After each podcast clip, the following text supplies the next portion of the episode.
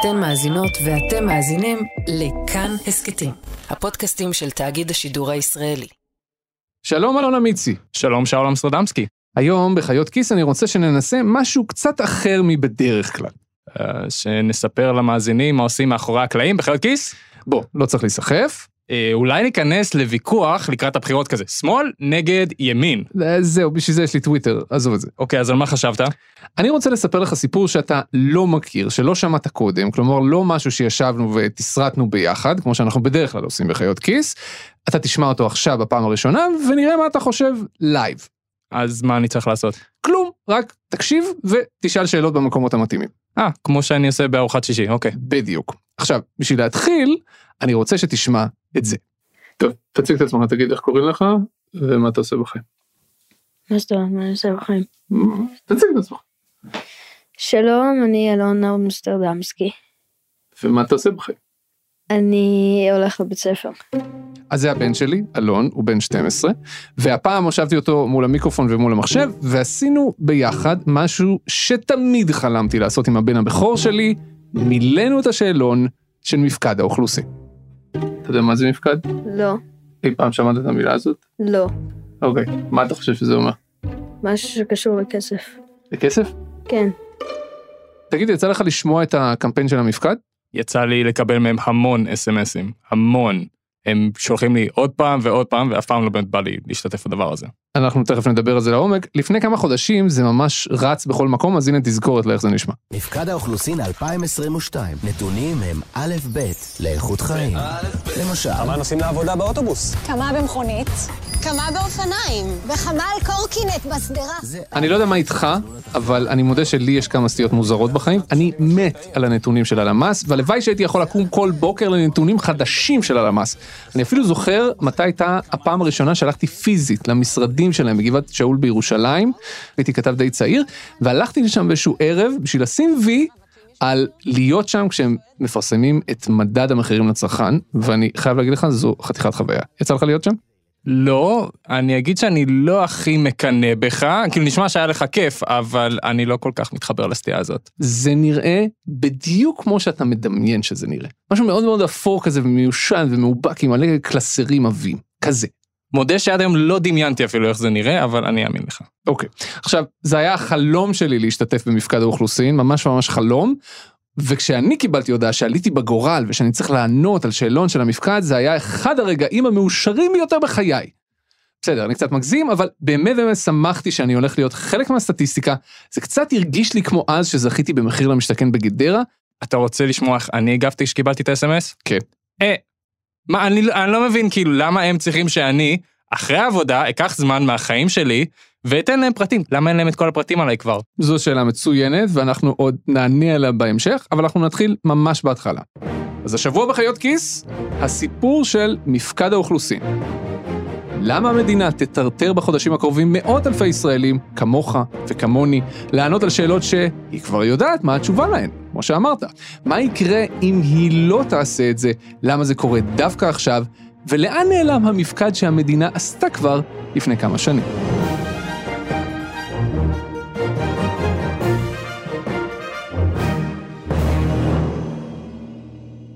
אוקיי, אז אמרת שגם אתה עלית בגורל, איך אתה קיבלת על זה הודעה? אה, קיבלתי אס.אם.אס אחרי אס.אם.אס אחרי אס.אם.אס. גם פתאום התחילו לקפוץ לי אה, פרסומות ביוטיוב על המפקד הזה. קיצור, הם ממש יודעים איפה אתה מסתובב.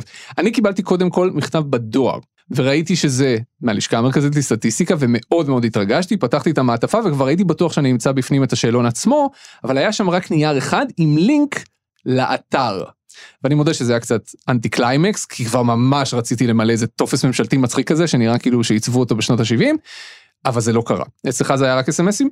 יכול להיות שזה היה בדואר, אני לא בודק את הדואר שלי. אני חושב שזה חלק מהבעיה אמיצי. עכשיו, בגלל שאני כל כך התרגשתי, ונורא רציתי להיות חלק מזה, לא עשיתי את זה, לא, לא מילאתי את המפקד, אתה מילאת? לא, כי אני לא רוצה להיות חלק בזה. אני חושב שאצלי זה בגלל שזה היה כזה, מין משהו נדיר כזה, שנורא רציתי לשמור אותו לאחר כך, כאילו לא לבזבז אותו כמו איזה טעם נורא נורא מיוחד של גלידה, ואני יודע שזה מטומטם, אבל זה מה שהרגשתי, אבל אז כמו שקרה לך עם כל האס.אם.אסים שהגיעו, הלמ"ס התחילה לשבת לי על המוח. היא התחילה לשלוח לי עוד אס.אם.אסים ועוד הודעות תזכורת, ממש איומים כאלה שאני חייב למלא את המפקד. נדמה לי שגם הייתה שיחת טלפון, אם כי יכול להיות שהמצאתי את הדבר הזה. בשלב מסוים הם הבהירו לי בצורה חד משמעית, שאם אני לא אמלא את השאלון, בסוף יגיע אליי מישהו הביתה ויכריח אותי לענות על השאלות במקום. מה?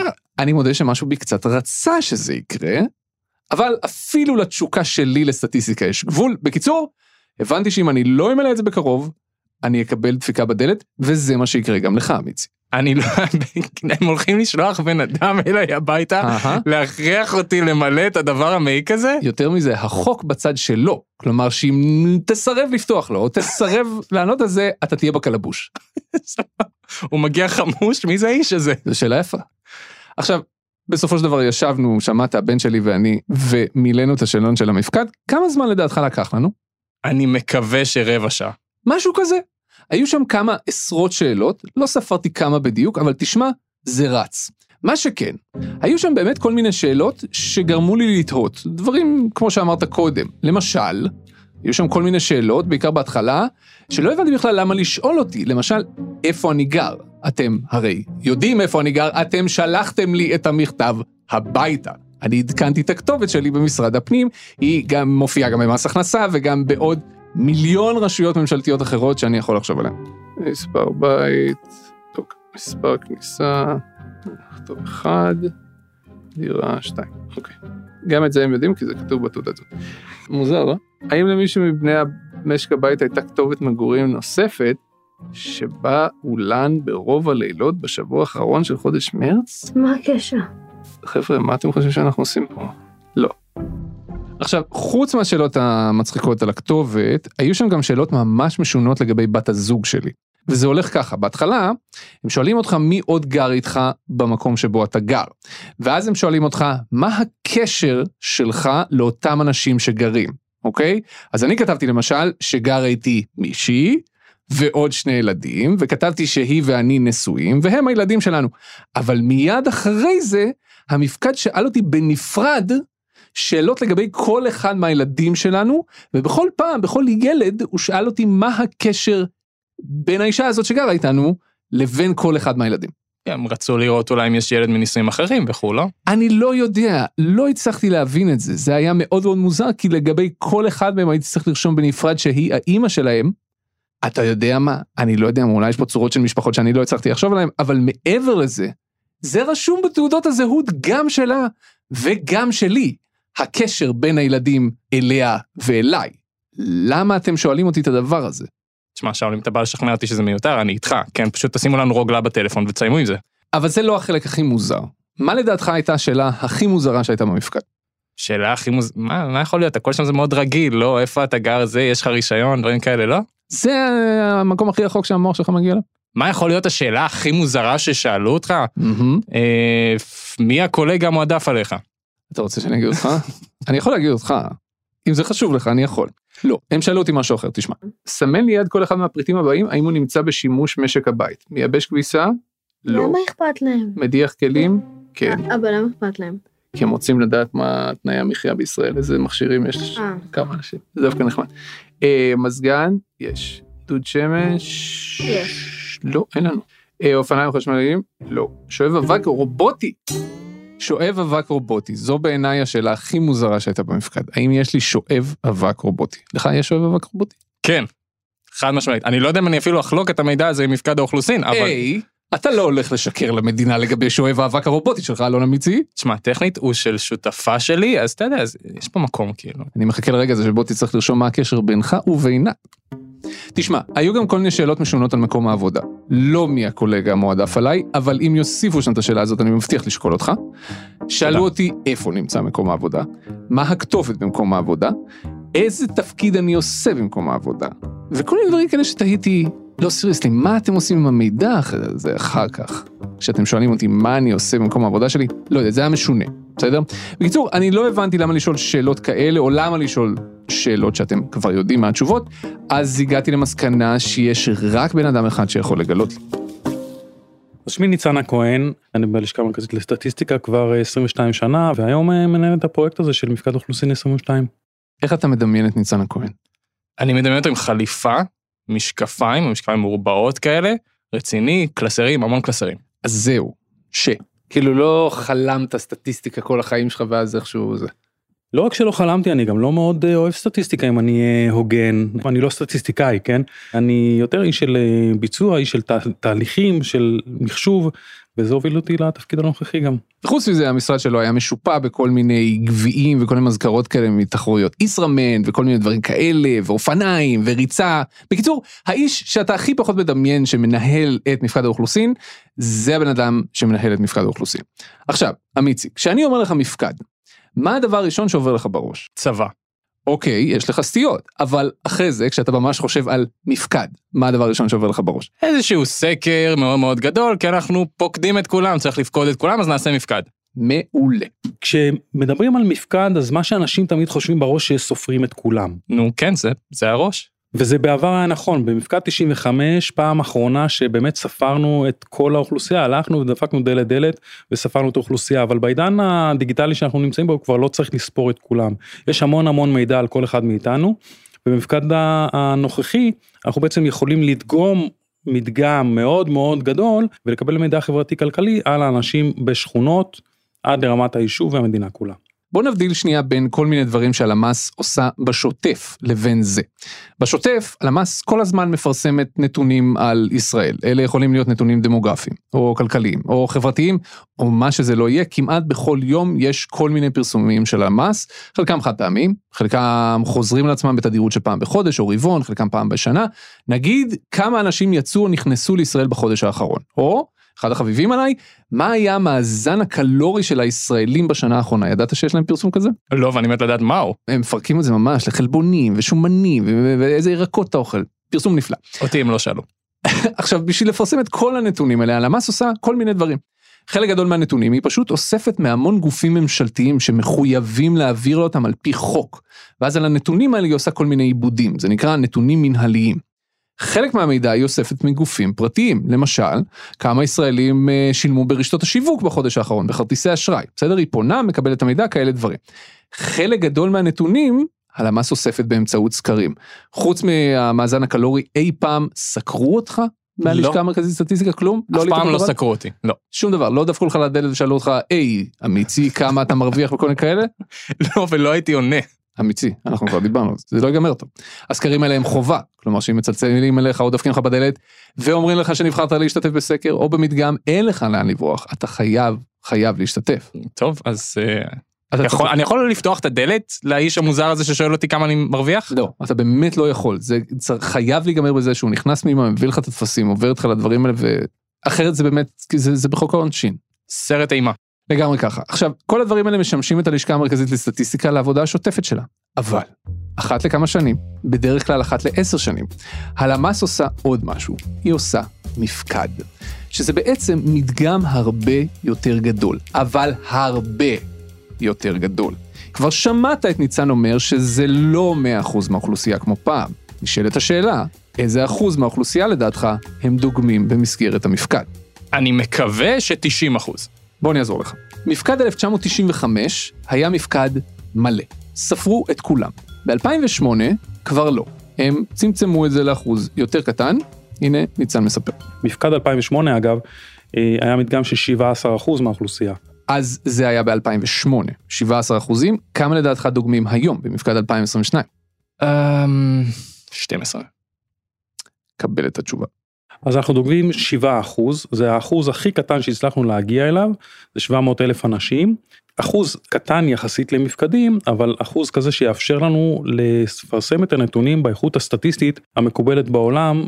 תשמע, אני הייתי קצת בהלם כשאמר 7 אחוזים. רק 7 אחוזים מספיקים בשביל לקבל תמונה על כל המדינה? זה נשמע לי ממש משונה. מצד שני, זה לא בדיוק 7 אחוזים. 7 אחוזים זה בערך 700 אלף איש, אבל לאנשים האלה שעולים בגורל, לך, לי, יש קרובי משפחה. לפעמים הם גרים איתנו באותו משק בית, כמו בני המשפחה שלי. כך שבעצם המפקד הזה מצליח דרך השבעה אחוז האלה להגיע לבערך שני מיליון בני אדם. גם אתה תצטרך למלא פרטים על האנשים שגרים איתך באותו משק בית למרות שהם לא בני משפחה שלך, שזה מגניב לא? ועדיין, נשאלת השאלה, למה לא ללכת על המאה אחוז? אה, כי זה מאוד יקר. נתחיל מזה.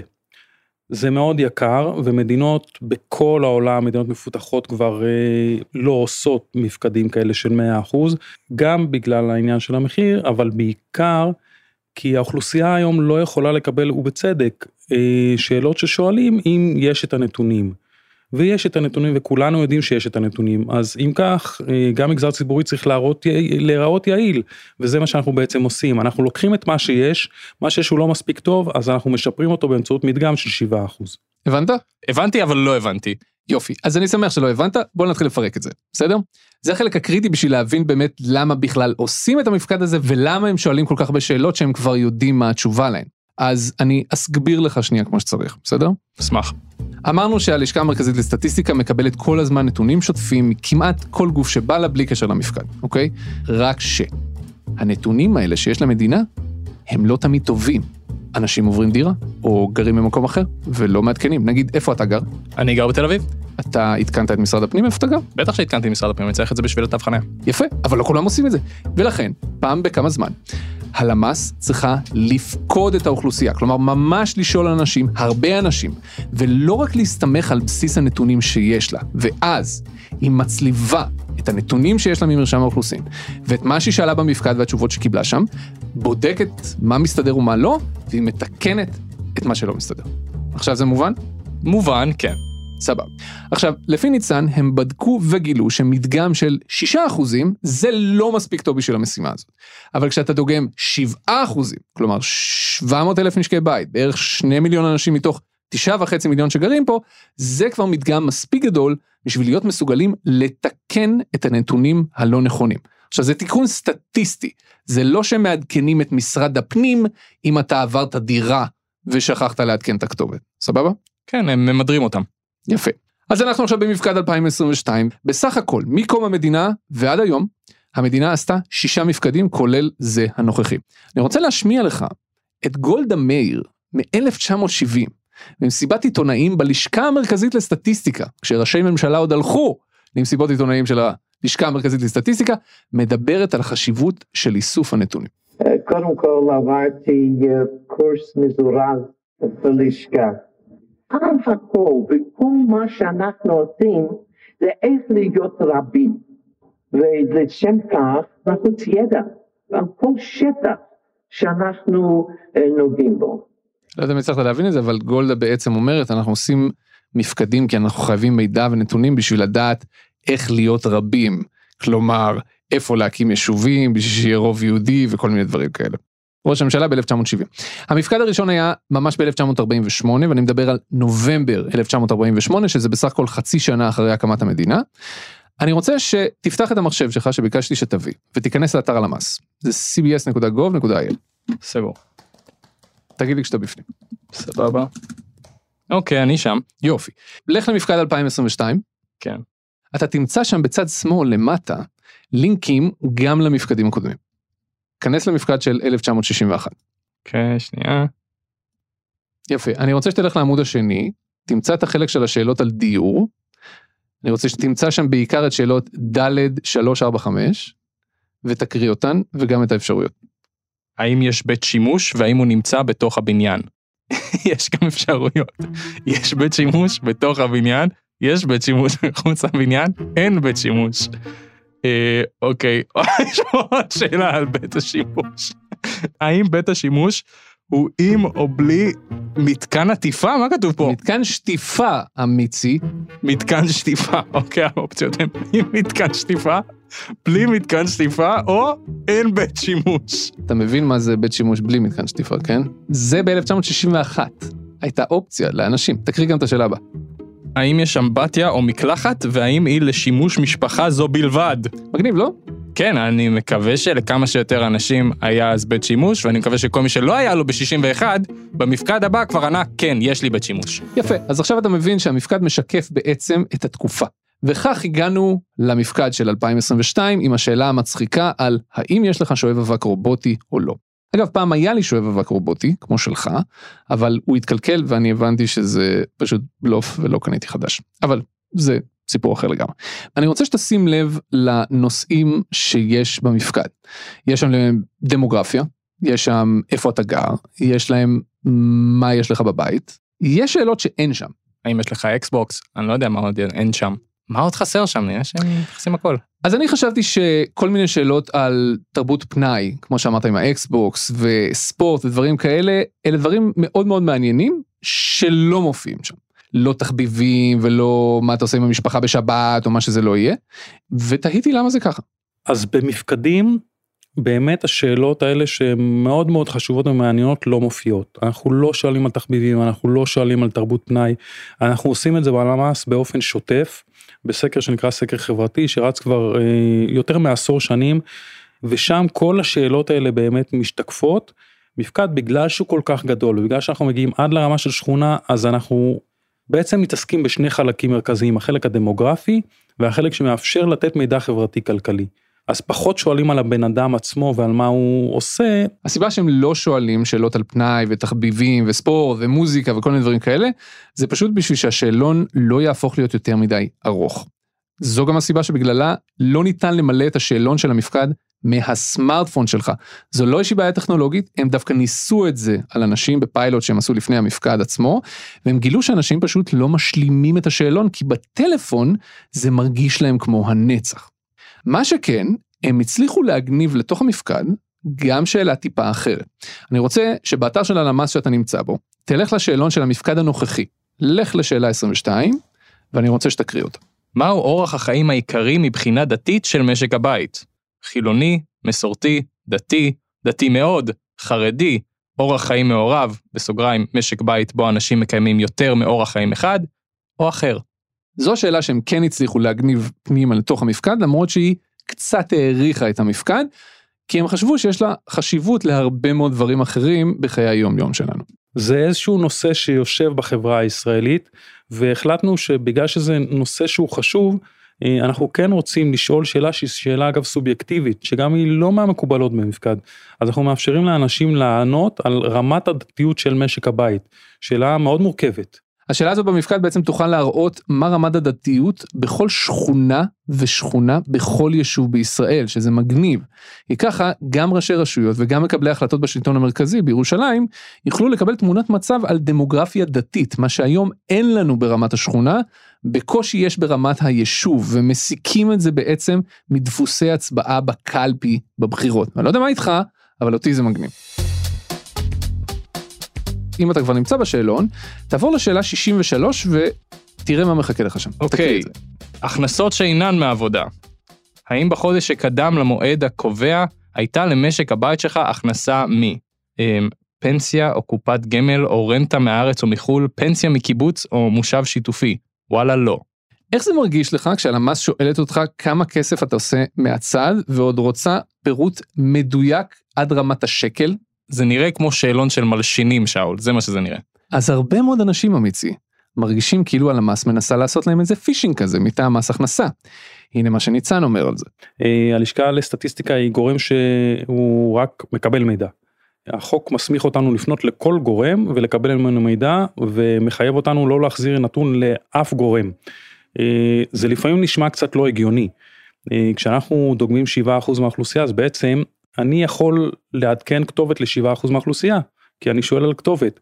אסור לי לעשות את זה, אז אנחנו כלשכה יכולים לקבל נתונים, אנחנו לא יכולים להוציא אותם החוצה, אז הדאגה של האנשים שהם מוסרים נתון ללשכה לסטטיסטיקה והיא יוצאת החוצה ומגיעה לרשות המיסים, היא דאגה שצריך אה, להסיר אותה מהשולחן, כי אסור לנו לפי חוק ואנחנו באמת לא עושים את זה.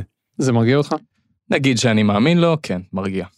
אוקיי, אז הבנו כמה אנשים הלמ"ס פוקדת במפקד, ולמה דווקא את המספר הזה. וראינו מה היא שואלת, והבנו גם למה היא שואלת שאלות מעצבנות שהיא יודעת מה התשובה להן, פשוט בשביל לראות אם הנתונים שיש לה כבר מהמדינה הם עדכניים או לא, אבל מה היא עושה עם כל זה אחר כך? היא לא הולכת למשרד הפנים לעדכן את הכתובת, ניצן הרגע אמר את זה, אז מה לדעתך היא כן עושה עם הנתונים האלה? יש לנו תמונת מצב של מה קורה בכל מקום, ומה רוב האוכלוסייה עושה, והאם לרוב האוכלוסייה יש דייסון. בדיוק ככה, או רובוטי. אחרי שהמפקד ייגמר, שזה סוף 2022, ניצן והצוות שלו ייקחו את הנתונים שנאספו, ואז הם יתחילו להצליב אותם עם הנתונים המנהליים שהם מקבלים בשוטף, ואז לאט לאט הם יתחילו לתקן את מה שצריך לתקן, עד שתתקבל תמונה יותר מדויקת על כל החברה הישראלית. נניח שהנתונים המנהליים אומרים לך שגודל משק הבית הממוצע כמו שאמרת הוא 3.1 נפשות, אבל ה-7% שאתה דוגם מראה לך שזה בעצם קצת יותר אז אתה תתקן כלפי מעלה זה הכיוון? אז כן, אני אתקן כלפי מעלה אם גודל משק הבית ישתנה, אני אשנה את גודל היישוב, את גודל השכונה, אני אקטין או אני אגדיל אם אני אראה שאנשים זזו, אני אעשה את השינויים האלה כי בעצם המפקד מאפשר לי לעשות איזשהו אישור קו וממנו להמשיך הלאה. זה מדע הסטטיסטיקה, בסוף מדע הסטטיסטיקה הוא מדע שמתעסק בנתונים. כל שנה כשאתה מתקן את הנתונים בלי לעשות איזושהי בדיקה חדשה אז אתה בעצם צובר מה שנקרא קלקולים. ולכן המפקד מאפשר לנו בעצם לאפס את כל הקלקולים האלה במרכאות ולהתחיל בעצם אה, לתת את האומדנים מחדש. רוצה דוגמאות לדברים שיכולים להתקלקל? אני מאוד מאוד רוצה, כן. הנתון הנורא פשוט של גודל יישוב, לפעמים אנחנו יכולים כבר לאורך כל כך הרבה שנים אה, לטעות בגודל יישוב ברמה כזאת ש, שתפריע ל, לרשות לנהל את עצמה. אם אנשים אה, אה, לא מעדכנים כתובת, אז אני לא יודע שנכנסו אנשים ליישוב, ראש הרשות יצטרך לתת להם את השירותים, ואז ייווצר איזשהו פער שבאיזשהו שלב, לאורך כל כך הרבה שנים, עלול ליצור קשיים. אתה יכול לדעת לגבי שכונה, מה העיסוק של האנשים באותה שכונה, באיזה שעה האנשים האלה יוצאים מהבית, אתה יכול להבין איך אנשים יוצאים מהבית, באיזה כלי תחבורה הם משתמשים, ואז לעשות לך את ההחלטות, האם מתאים לי לגור בשכונה כזאת שיש בה רק כביש אחד שיוצא ממנה, ואני רואה ש... שרוב הציבור יוצא בשעה שבע וחצי. עכשיו, תשאל, אוקיי, הם מסיימים בסוף 2022 לאסוף את הנתונים, מתי לדעתך הם יפרסמו את הנתונים או יתחילו לפרסם את הנתונים? 3011. אז ניצן אומר שכבר באמצע 2023 הלמ"ס תתחיל לפרסם את הנתונים של המפקד ואם זה נשמע לך לאט אז זה לא לאט כי כמו שאמרת ביחס ללמ"ס זה מהר של המהר כי יש כל מיני נתונים שהלשכה מפרסמת גם בדיליי של שנתיים ובכל פעם שאני שואל אותם תגידו למה הם מסבירים לי שסטטיסטיקה לאומית זו משימה מורכבת, מה שנכון, ושצריך לעמוד מאחורי המספרים שמתפרסמים, וזה נכון, כי המספרים האלה משמשים לקבלת החלטות ומדיניות וכאלה, ולכן לפעמים זה לוקח זמן. ואגב, זה רק חצי מהתשובה, כי לפעמים זה גם עניין של טכנולוגיה וכאלה, אבל בוא נשים את זה בצד. בוא נחזור אליך, באופן אישי. אתה אמרת שאתה עלית בגורל להשתתף במפקד ואתה עוד לא מילאת את השאלון, נכון? מהמם. אז שתדע שאתה לא לבד, אם כי לפחות לפי ניצן, בינתיים הם עומדים ביעדי ההשבה שלהם. כלומר, הם עומדים ביעד של מספר האנשים שהם חשבו שבשלב הזה באמת ימלאו את השאלון. כל הנתונים שלנו לגבי המפקד נשמרים ברשת אה, פנימית סגורה. המפקד מנוהל מהמטה בירושלים שעובד עם אה, דשבורד שעוקב אה, ברמה השעתית ממש על אה, התפתחות הדגימה. אחד הדברים המפתיעים שהם גילו זה שיעור מענה גבוה באינטרנט בחברה החרדית. או, מפתיע. להפתעתנו כ-15-20% מהאנשים שגרים ביישובים חרדים בהגדרה, מודיעין עילית, ביתר עילית, ענו באינטרנט. האוכלוסייה הבדואית תיפקד כולה פנים אל פנים, יש שם חשיבות למיקום המגורים וגם שם אה, בגלל שהאוכלוסייה היא יהודית וייחודית אנחנו נותנים שובר שי. אה, ולגבי אנשים מבוגרים כן יש את האפשרות של אה, לענות בטלפון, לצד זה אני קורא לבני המשפחה היותר צעירים לסייע במילוי השאלון. מגניב, לא? אתה יכול לדמיין את עצמך שם ההורים שלך ככה, ממלאים את המפקד ביום שישי ככה בכיף. האמת זה נשמע תענוג לא נורמלי. זה, תאמין לי, הרבה יותר טוב מהרבה ארוחות משפחתיות אחרות שהיו לי. אוקיי, זוכר שאמרתי לך קודם שהלמ"ס עושה את המפקד כל 10 שנים בערך, מהמם, בערך. ושהמפקד האחרון היה ב-2008? מהמם, בערך. זה לא 10 שנים, לא. זה יותר מ-10 שנים, מהמם. זה 14 שנה. נשאלת השאלה למה? אני התחלתי להיות כתב ב-2007, ואני לא זוכר בדיוק באיזה שנה זה היה, אבל היה דיבור על זה שיצא מפקד חדש לדרך, ואז הוא נעלם. ובכל פעם שניסיתי לשאול בלמ"ס, זה היה מין דבר כזה שאף אחד לא רוצה לדבר עליו. ואני אשמח להבין מה קרה שם. הכל נכון, באמת התחלנו ויצאנו לדרך בשנת 2012 ו-2013 עם שיטת דגימה שהיא שונה לגמרי, שמבוססת כולה על נתונים אה, מנהליים, ואחרי כשנה וחצי של פעילות גילינו שממש אנחנו לא יכולים להסתמך בנתונים המנהליים ונאלצנו לעצור את כל הפעולה הזאת, לעשות חישוב מסלול מחדש ולהגיע למקום שבו אנחנו נמצאים היום של 7% דגימה. הבנת? לא, בטח שלא. שנה וחצי של עבודה. הם הגיעו למסקנה שזה לא מספיק טוב, ואז הם התחילו לגנוז את זה.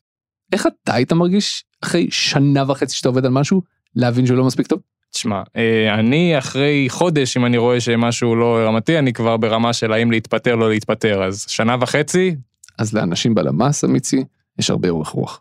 פשוט גילינו תופעה מאוד מעניינת אה, על אנשים בישראל, ש-80% מהאנשים הם אנשים נורמטיביים.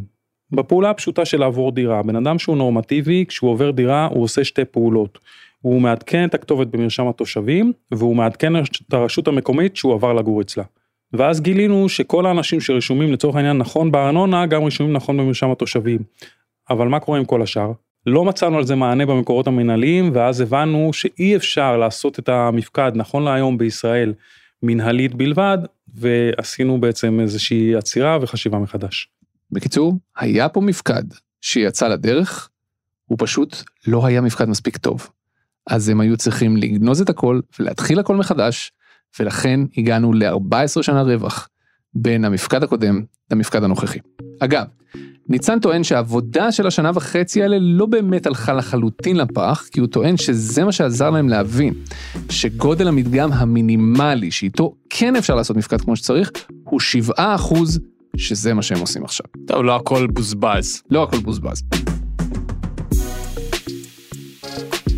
טוב, אנחנו תכף מסיימים, ואתה תלך למלא את חובתך האזרחית ולענות על השאלון של המפקד, אלא אם כן אתה ממש רוצה לארח את הפוקד של הלמ"ס, up to you. אם הוא מגיע לפה לאולפן אני ממלא. אם הוא מגיע הביתה, תיתן לו גלידה פיסטוק. שנייה לפני שאנחנו מסיימים, אני רוצה קצת להכות אותך בנתונים מתוך המפקדים הקודמים. הנה משהו מתוך מהדורת מבט משנת 1977. חכה אותי. שותים יותר חלב, אוכלים יותר מרגרינה, אך קונים פחות בשר בקר וחמאה. אנו מוציאים פחות על הלבשה והנעלה, מוצרים שהתייקרו במאות אחוזים. כנראה קונים פחות. טוב זה סתם שטויות שרציתי להשמיע מ-1977 בשביל שתשמע איך דיברו. תקבל תמונת מצב עדכנית לעומת המפקד האחרון שהיה ב-2008. ב-2008 חיו בישראל 7.5 מיליון איש. היום חיים בישראל 9.5 מיליון איש, כלומר נוספו כאן 2 מיליון אנשים חדשים בתוך 14 שנה. בשנים הקרובות הקצב צפוי להתגבר, 2 מיליון אנשים חדשים כל 10 שנים. סתם שתדע. השכר החציוני ב-2008 כלומר השכר שמחצית מהישראלים משתכרים פחות ממנו וחצי יותר, עמד על 5,960 שקלים בחודש, נעגל את זה ל-6,000 שקלים בחודש. בשנת 2019, שזה הנתון האחרון שיש לנו, השכר החציוני עמד על 6,968 שקלים לחודש, נעגל ל-7,000, כלומר עלייה של 1,000 שקלים במשך יותר מעשור. טוב, לא טוב, אתה תחליט. נתון אחרון, ב-2008, רק ל-74% מהישראלים היה מזגן בבית. נוראי. בשנת- נוראי. זה משהו שצריך לתקן עכשיו. ידעתי שתתחבר בשנת 2018, שזו השנה האחרונה שיש לגבי הנתונים, ותשמח לדעת של-94% מהישראלים היה מזגן. עדיין יש 6% בלי שם, אנחנו חייבים לתקן את זה עכשיו. שואב אבק אגב, לאו דווקא רובוטי, היה לשני שלישים מהאוכלוסייה, והחלק המוזר הוא שזה כבר 20 שנה ככה לא זז לשום מקום. טוב, הוא עדיין עובד. אתם האזנתם לחיות כיס, הפודקאסט הכלכלי של כאן. העורכת שלנו היא נועה בן הגיא, עורך הסאונד הוא אסף רפפורט, על העריכה גם נועם ברלכיס. במערכת חיות כיס תמצאו גם את צליל אברהם. אלונה מיצי, אני מאוד מודה לך שהיית מוכן לשתף פעולה עם הפטי שלי לסטטיסטיקה ובירוקרטיה ובכלל עם הפורמט המשונה הזה של הפרק. אני מודה לך מאוד, שאול אמסטרמסקי, שאירחת אותי, ואני מאוד נהניתי לשמוע את כל הדברים המוזרים האלה. ותודה רבה לכם שהאזנתם.